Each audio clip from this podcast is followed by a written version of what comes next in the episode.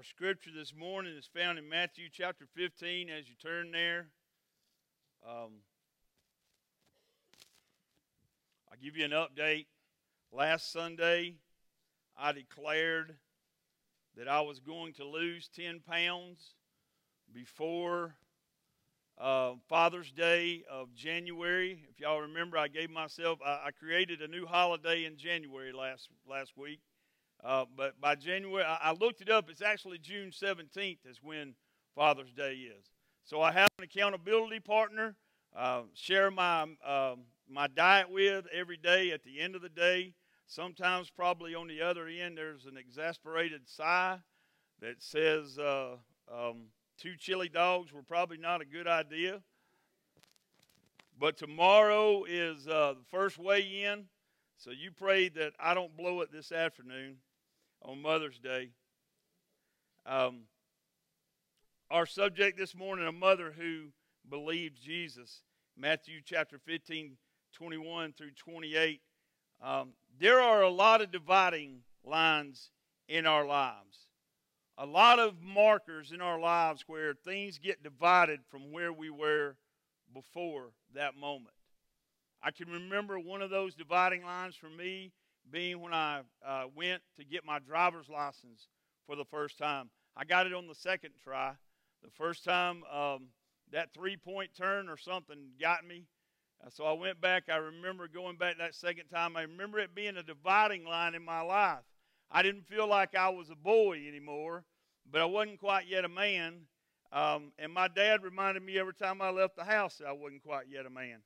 Um, graduations are dividing lines in our lives. Uh, we'll have a lot of our students. We've, we've had a lot of our college students who graduated in the last few weeks, and we'll have high school students who will graduate. And then there's marriage and children that are dividing lines in our lives. When we get married, and um, that separates us from where we were before in our lives.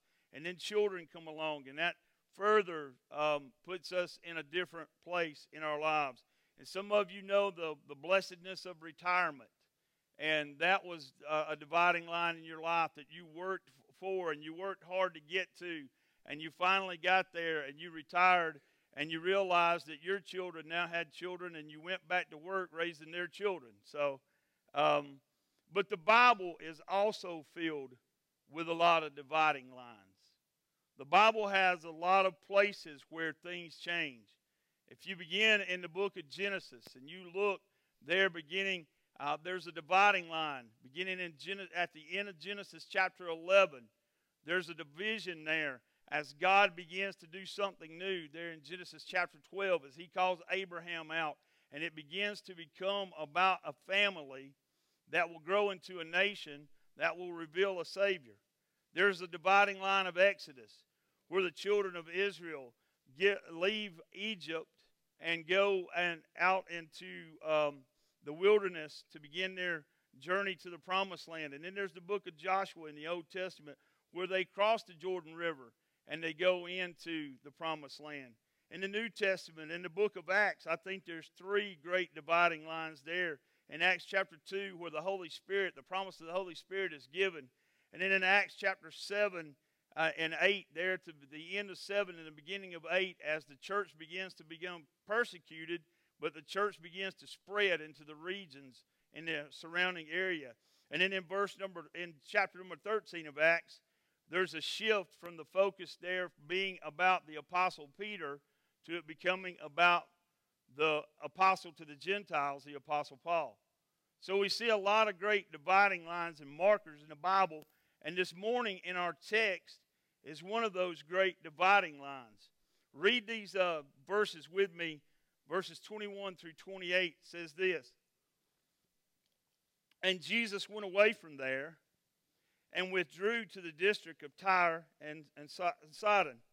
And behold, a Canaanite woman from that region came out and was crying, Have mercy on me, O Lord, son of David. My daughter is severely oppressed by a demon. But he did not answer her a word. And his disciples came and begged him, saying, Send her away, for she is crying out after us. He answered, I was sent only to the lost sheep of the house of Israel. But she came and knelt before him, saying, Lord, help me. And he answered, It is not right to take the children's bread and throw it to the dogs. She said, Yes, Lord, yet even the dogs eat the crumbs that fall from their master's table. Then Jesus answered her, O woman, great is your faith. Be it done for you as you desire. And her daughter was healed instantly. Now, up until this point in Matthew, Jesus had a special message for one particular group of people. Jesus had a message saying to repent and behold that the kingdom of God was at hand. That he was there, he was the Messiah who they had been looking for and longing for. And so his message to them was specifically to them, the Jewish people. And when they, um, he reminded them that when the world had turned on God, he chose Abraham to father a nation to reveal the Savior. And Jesus comes specifically to these people at this time, and they reject him. And now he begins to take his message to the whole world. Now, in this, what we're reading here, there are three distinct things that we'll look at. Jesus teaches this mother a great lesson about faith. And then he teaches the disciple a couple of great lessons one on faith, and the other one on in, in the inclusion of the gospel. And this morning, if we're listening, he'll teach us some of the same things that he taught them. So we look and we begin in verse number 21 and we see a woman, a mother who has great troubles. Jesus has traveled. He has left. There's this dividing mark here in chapter 15. He's had an argument there with some of the religious leaders, the Pharisees. They, he has offended them and they have offended him. And so there's a dividing point there. And Jesus leaves. He, is, he needs to go to another place and to rest. And so he goes north of Israel and what we would say now is modern day Lebanon. It's where he is in this particular time. And he meets this woman here who has a whole lot of troubles. There's a lot of troubled mothers in the world. I would say that this is probably the most perilous time uh, that there has ever been to raise children. This is a very perilous time. Some of you are raising children. Some of you are involved in the raising of your grandchildren or great grandchildren. And you know and understand that these are very perilous times when it comes to raising children. This world is a hateful world, it's filled with uh, the evil of this world, and it is a perilous time to raise children. Uh, this mother knew, knows and understands some of these things. So let's look at some of the things that stick out about this woman here. First of all, she was a Canaanite. She was a Syro Phoenician. First, she's a Gentile. She's not a Jew. Jesus has gone into Gentile territory, and he is there, and he's in the minority.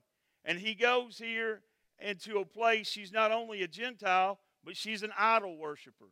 She worships a lot of different idols. If you're familiar with the Old Testament, King Ahab's wife, Jezebel. When you hear the word Jezebel, what do you think of? You think of an immoral, evil woman. Jezebel is from this place where Jesus is right here at this moment. And now this we understand that this evil that was there with Jezebel has been steeped there for generations. And here's, an, here's another thing that we notice here. The apostles don't really want to be here. The apostles don't want to go into this territory where they have gone into. The apostles, the 12 who were following with Jesus, have great racial prejudice against the people that they are going into where Jesus has taken them. They have been taught from the time that they went into the temple that these people are pagan, that these people are, are not to be uh, dealt with, that these people are outside of their race and outside of the uh, blessings of God. And they have great prejudice toward these people. And so now, as a result of that, the apostles really don't want to be here. And we'll see more about that here in just a few minutes. Um, by culture and language, this woman is also Greek. She'd been Hellenized. When the Greeks went into a territory and they overtook that territory, not only did they force everyone there to learn the Greek language, but they also forced everyone there to take on the customs of the Greek people and to, and to become Greek. They had to assimilate into being a Greek. So she was not only taught Greek language, but she was taught Greek culture. And here's what she thinks the people that are around her think that these Jews shouldn't be where they are. They have prejudice uh, toward them because they've been taught through the Greek culture to look down on the Jewish people. So we see the conflict there already beginning in this story. And by religion, up until this point, she's a pagan. That means that she worships outside of Jehovah God. She doesn't worship the true creator God. She worships all kind of other gods. But guess what? This day there's a great change in her life. This day she encounters Jesus Christ and there is an incredible change in her life. Let me say this very emphatically. You cannot have a personal encounter with Jesus Christ and be the same afterwards. There's no way for you to have a personal, to say that you've had a personal encounter with Jesus and still be the same that you were before. Now, her greatest problem has to do with her daughter, her child. She had other problems in her life, but those problems seem small right now at this moment. There's a high fever, there's anxious hours in crisis. To the normal parent, all of our problems seem small when our children are at stake. I can remember when, when my boys were very small, and it would I would just be a nervous wreck when they were sick, especially when they were at that age where they couldn't tell me what was really wrong.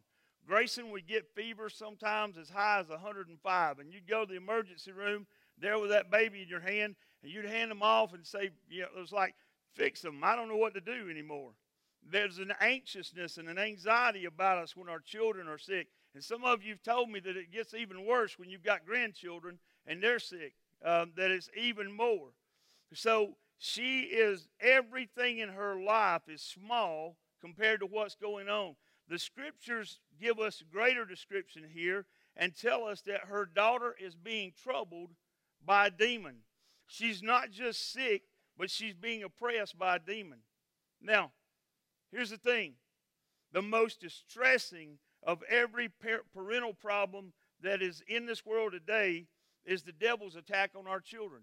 Yeah, we get upset when our children are sick, or we get upset when our children are hurt. But right now, there's a great assault on our children through Satan. There's been, for the last couple of generations, a great assault on the family in America. Over the course of the past couple of, couple of generations, we have witnessed the fatherlessness of America. We've witnessed where the father uh, is not so much the head of the household anymore. In, in, in a, major, a lot of households, there's, there's not a father there. There's been a great attack by Satan on the structure of the family. We, we see that the family doesn't look like it did a couple of generations ago. And what it has led to now is the assault on our children because I believe because of the lack of male uh, males being involved in our children's lives, I see now where we are at this point to where we have a crisis with how many how many genders there are. How, that, uh, did, did you ever think you would live to see a point to where we would be in society to where we would have more than two choices for what our children are? It's amazing to me how the devil has taken and and tore apart the tore apart the fabric and structure of the family. And now we're at a place now to where we're being told that when children are born we should give them a, a few years to decide whether or not they're a boy or a girl. You with me? We're living we are real close to being in sodom and gomorrah amen you may not eh, eh, you may not be paying attention, but we are real close. When we are told that there are that that that the, that a child has the, the, the ability to choose the opposite sex of what they are when they're born, we, we're living in perilous times.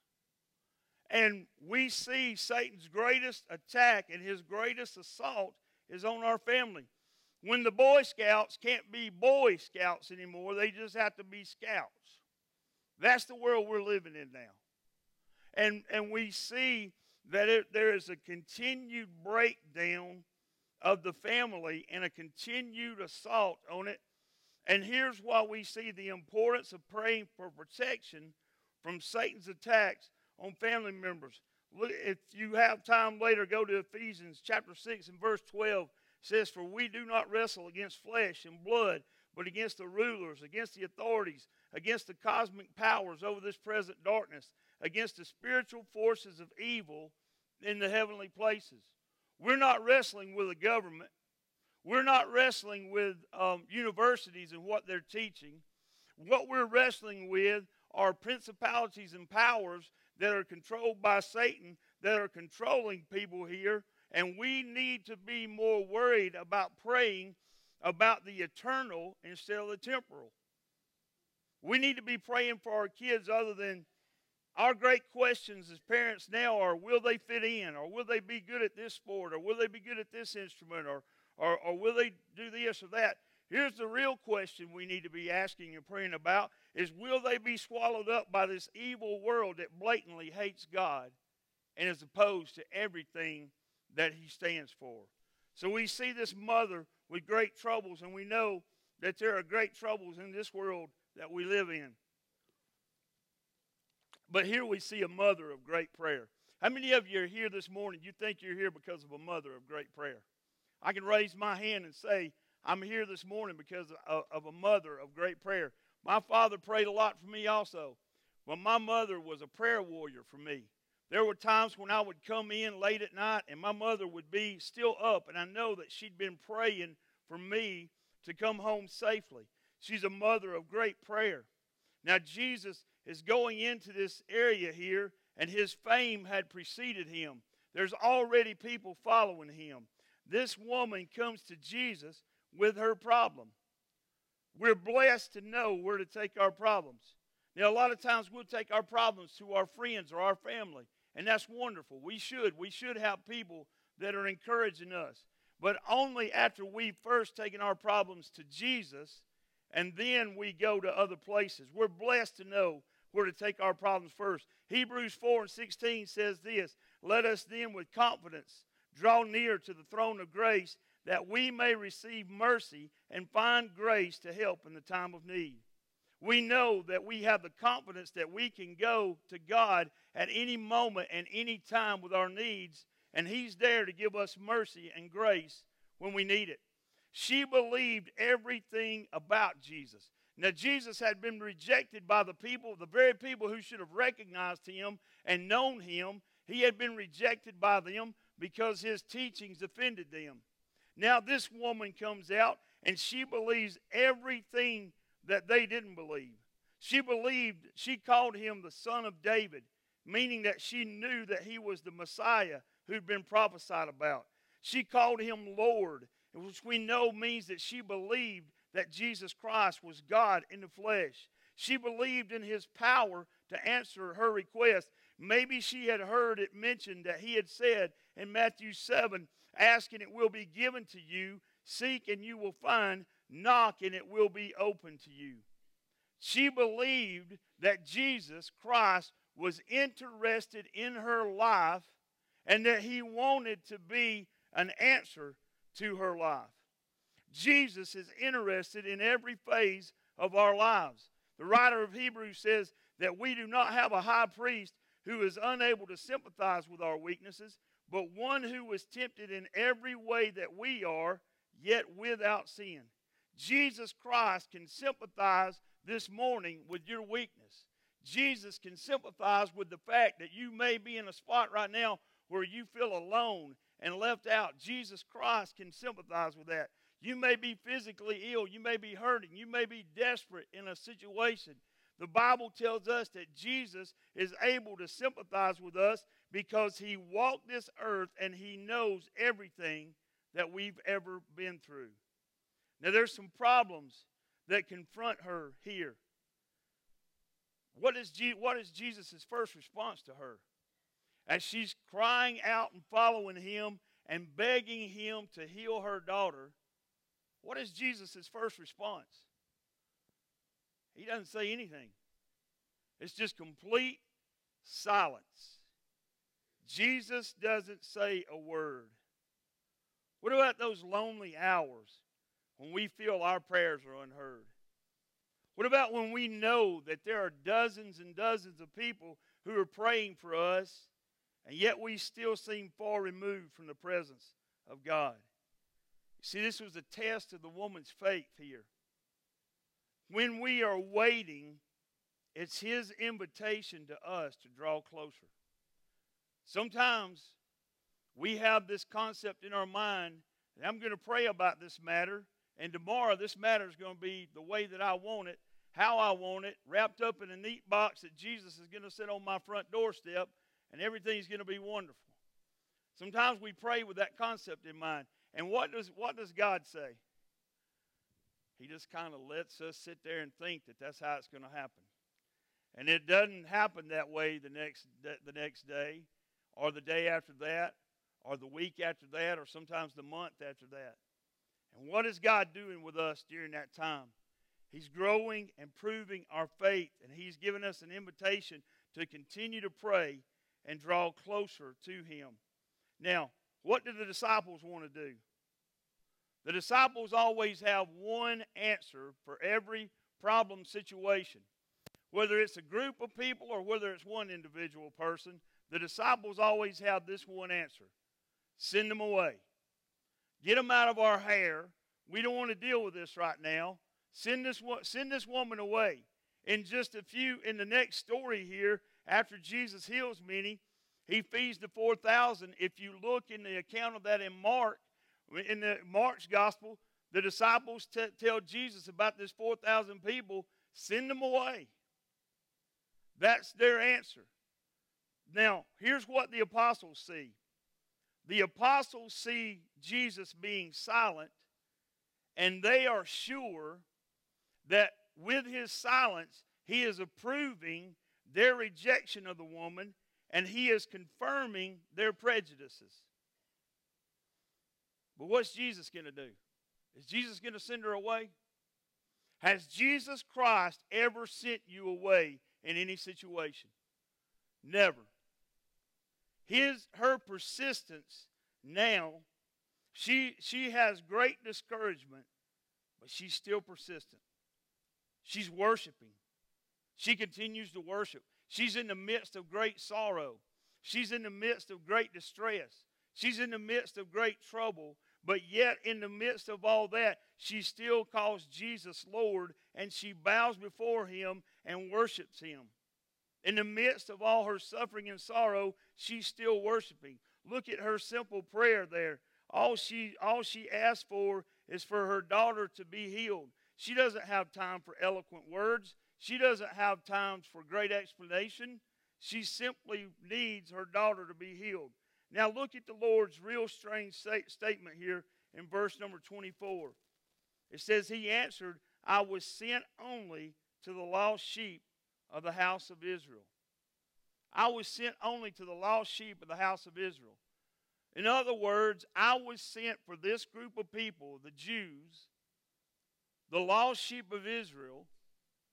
And I am not, if, if I give you this blessing, then I'm going against what, what we've been doing all this time. All this time up in, in this part of my ministry, I've been healing Jews and I've been working and ministering to the Jewish people. And now all of a sudden, you're wanting me to change course and change direction. But he's testing her faith.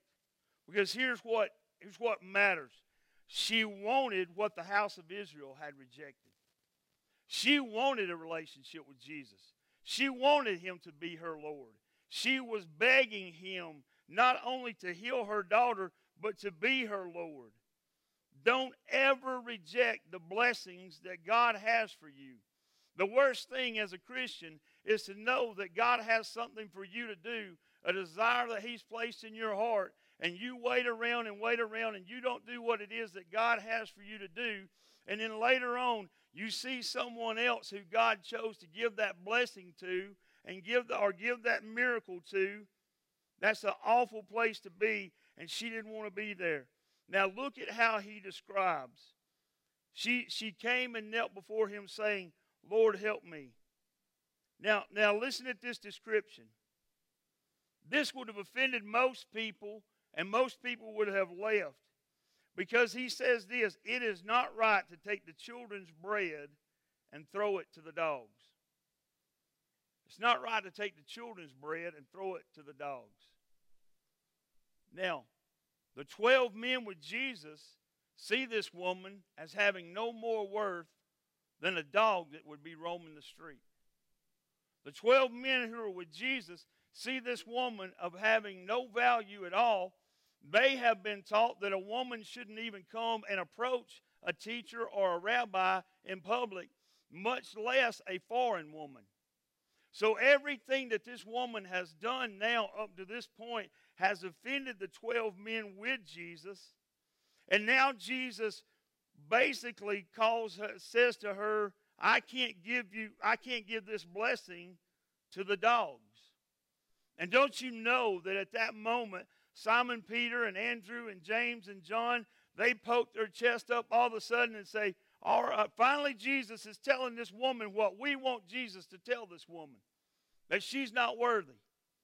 How many of us are like that in our own spiritual lives? We want Jesus to say, no, no, no. We want Jesus to, to tell other people, no, these blessings are just for us and not for others.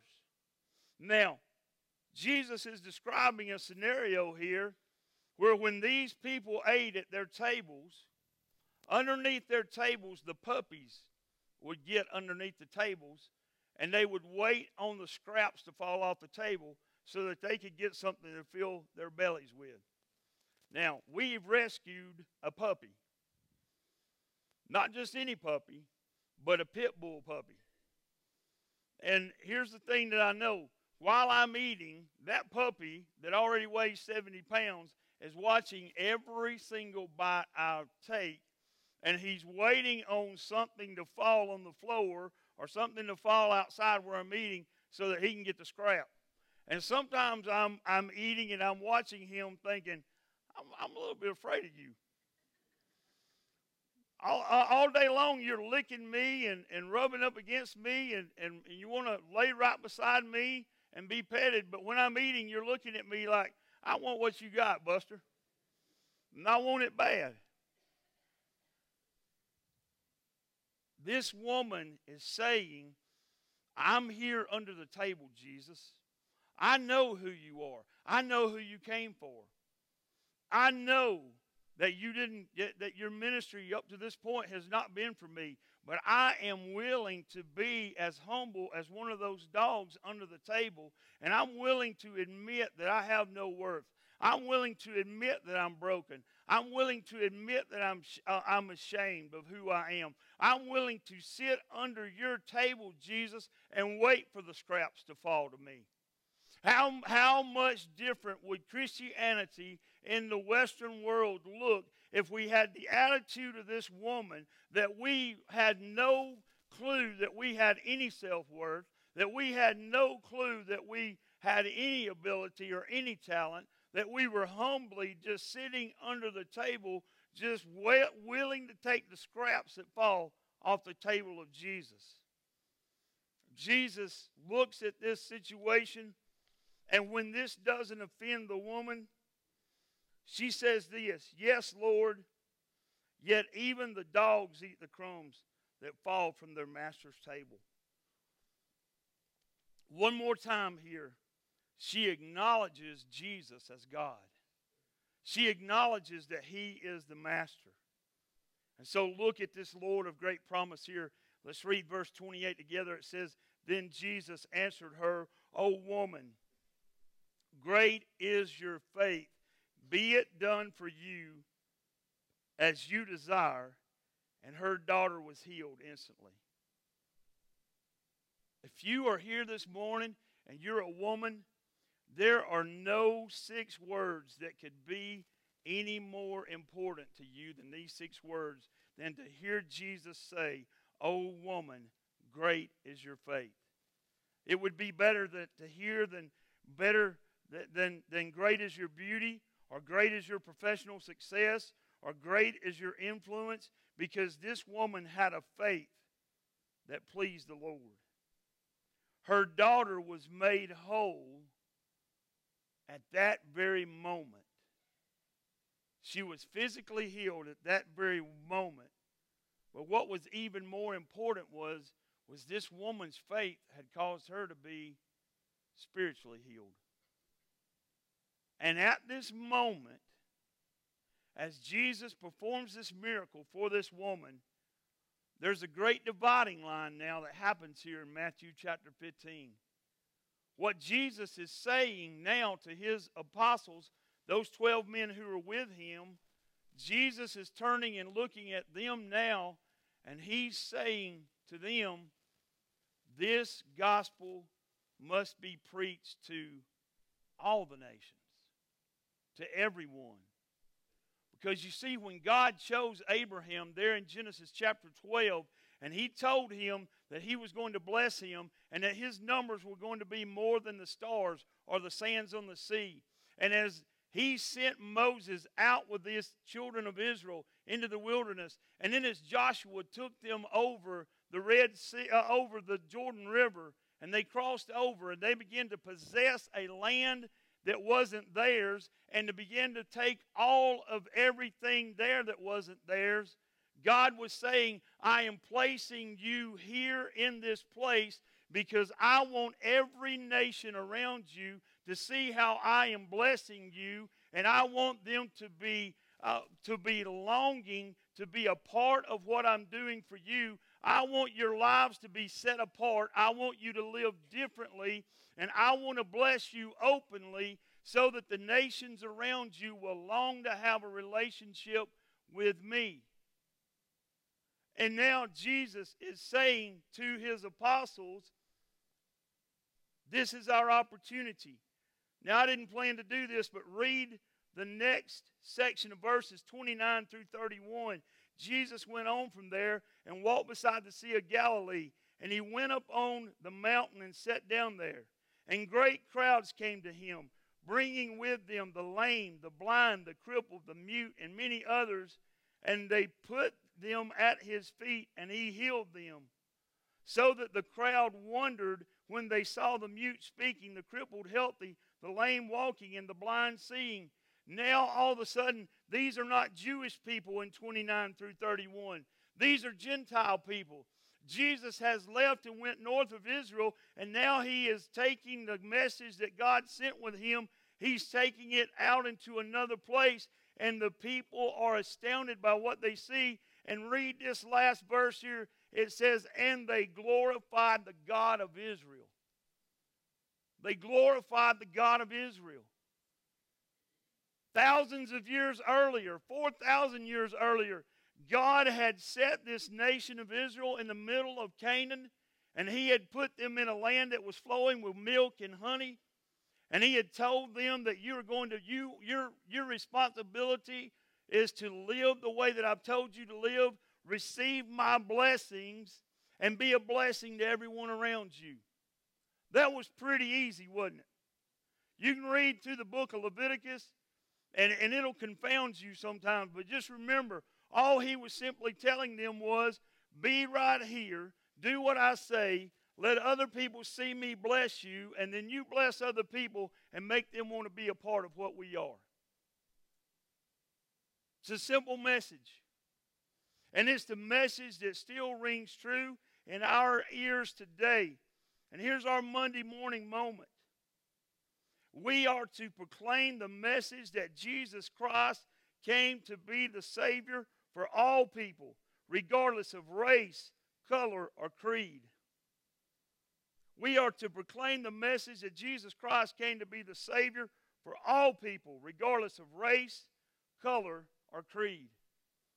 This is a big deal in Southern Baptist life right now. Next month, there will be a lot of talk about this very thing in our, in our convention. There's already a lot of heated debate. But the simple message comes down to this. And some of our some of our leadership is finally stepping up and saying, look, it comes back to this. It comes back to John 3:16, the simple message there that says, "For God so loved the world." And when it says he loved the world, it means that he has no prejudices. Whether you're white, black, brown, red, yellow, It doesn't matter. And what the Bible says there, for God so loved the world, it says he has no prejudices. This is another great debate in our convention next month is did he elect some people and leave some people out? Or, or are we all included? I'll get to that in a minute. For God so loved the world that he gave. He gave. It's a free gift. There's no strings attached. I gave my mother her Mother's Day gift this morning. Later on this afternoon, I'm not going to call her back and say, Hey, Mom, I really could use that. Um, I gave that to you. I, I, gave it to you in front of Tasha because I wanted Tasha to be impressed with me giving you your Mother's Day gift. But if you could, I'm going to run by your house and get it back from you. God didn't give us anything with strings attached. Grace doesn't have strings attached to it. You hear me? Grace doesn't have strings attached to it. It's a free gift that He gave. He says, For God so loved the world that He gave His only Son. He gave Jesus. Jesus, God the Son, who came and who lived a perfect, sinless life, born of a virgin, lived a perfect, sinless life, went to a cross at Calvary and took your place on that cross because you couldn't accomplish what he had to accomplish there for the forgiveness of your sins. He gave his only begotten Son that whosoever, whosoever, that one simple word could solve a whole lot of problems in our world right now.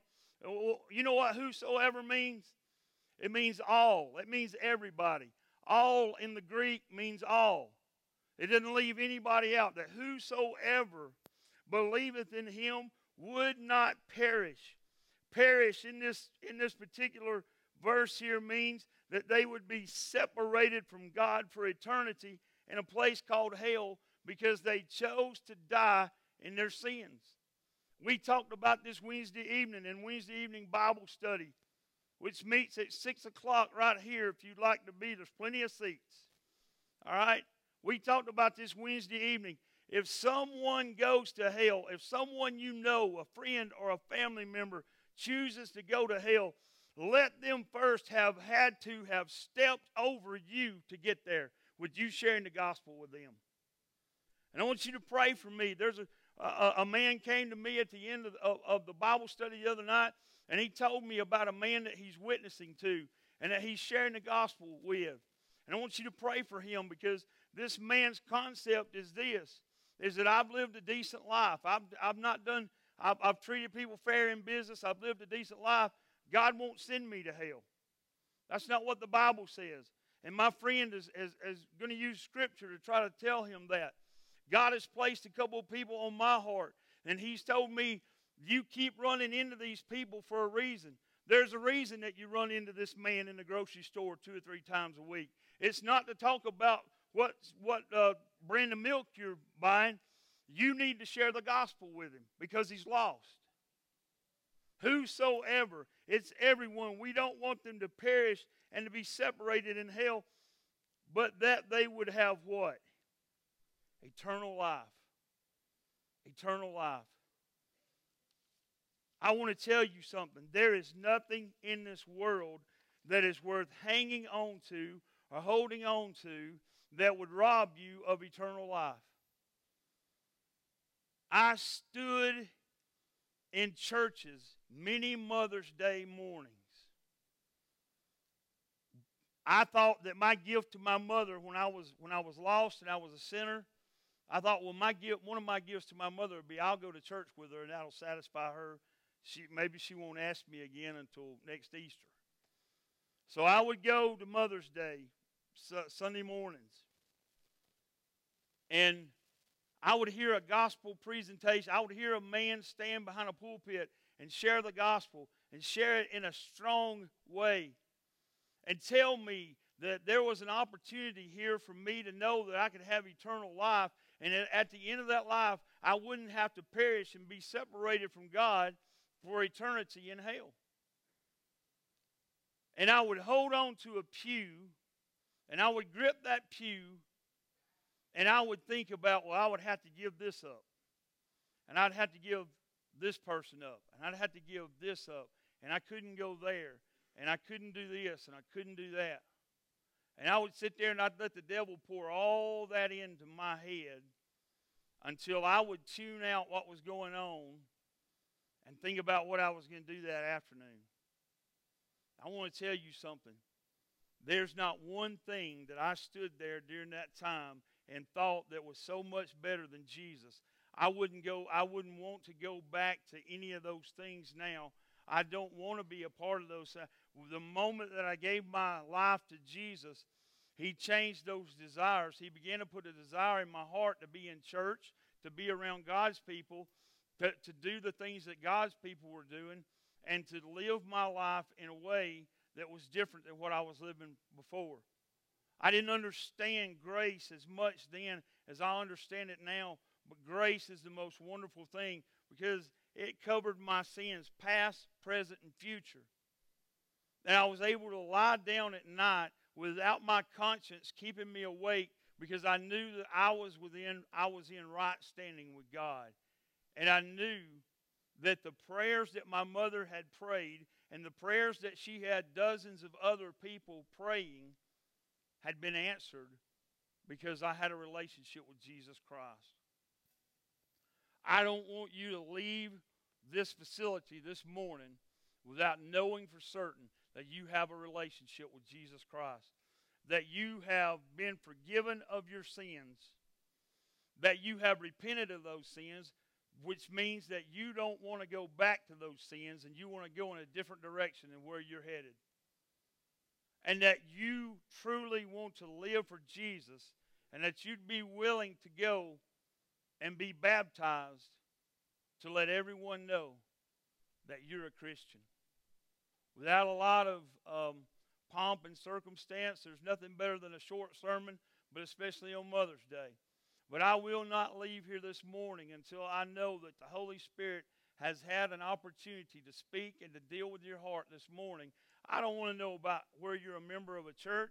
I don't want to know about where you were christened or where you were confirmed or what, any of that. I want to know where you gave your heart and life to Jesus Christ and said, You are my Lord and, and Savior, and I repent of my sins and I want to be forgiven. That's what matters this morning. Do you have that in your life as Jubal comes to lead us during this time of invitation, worship, and reflection?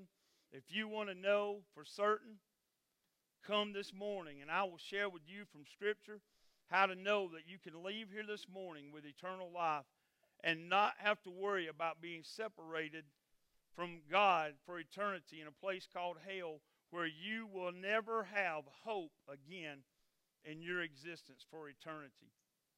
This morning, I know already that the Holy Spirit is speaking to hearts. Some of you are here for Mother's Day. Uh, you came to this place. It's a divine appointment for you to be here. And I want every Christian in this room to be praying for those who are here who don't know Christ as their Savior. Would you stand, Father? I pray that you have your will and your way. I pray that no one would stubbornly hold on to their pride or their prejudice or anything else that, that they have in their life that's holding them away from a relationship with Jesus Christ. I pray this morning that if there's someone here who needs to know Christ as their Savior, that they would be bold enough to step from where they are and to walk here and to say, Michael, would you tell me how I can be forgiven of my sins and know that I have eternal life? There's some here this morning who've done that and they've not followed through with baptism or membership or whatever it is they need to do, Father, I pray that you would strongly pull them in that direction. I ask these things in Jesus' most precious name. Amen.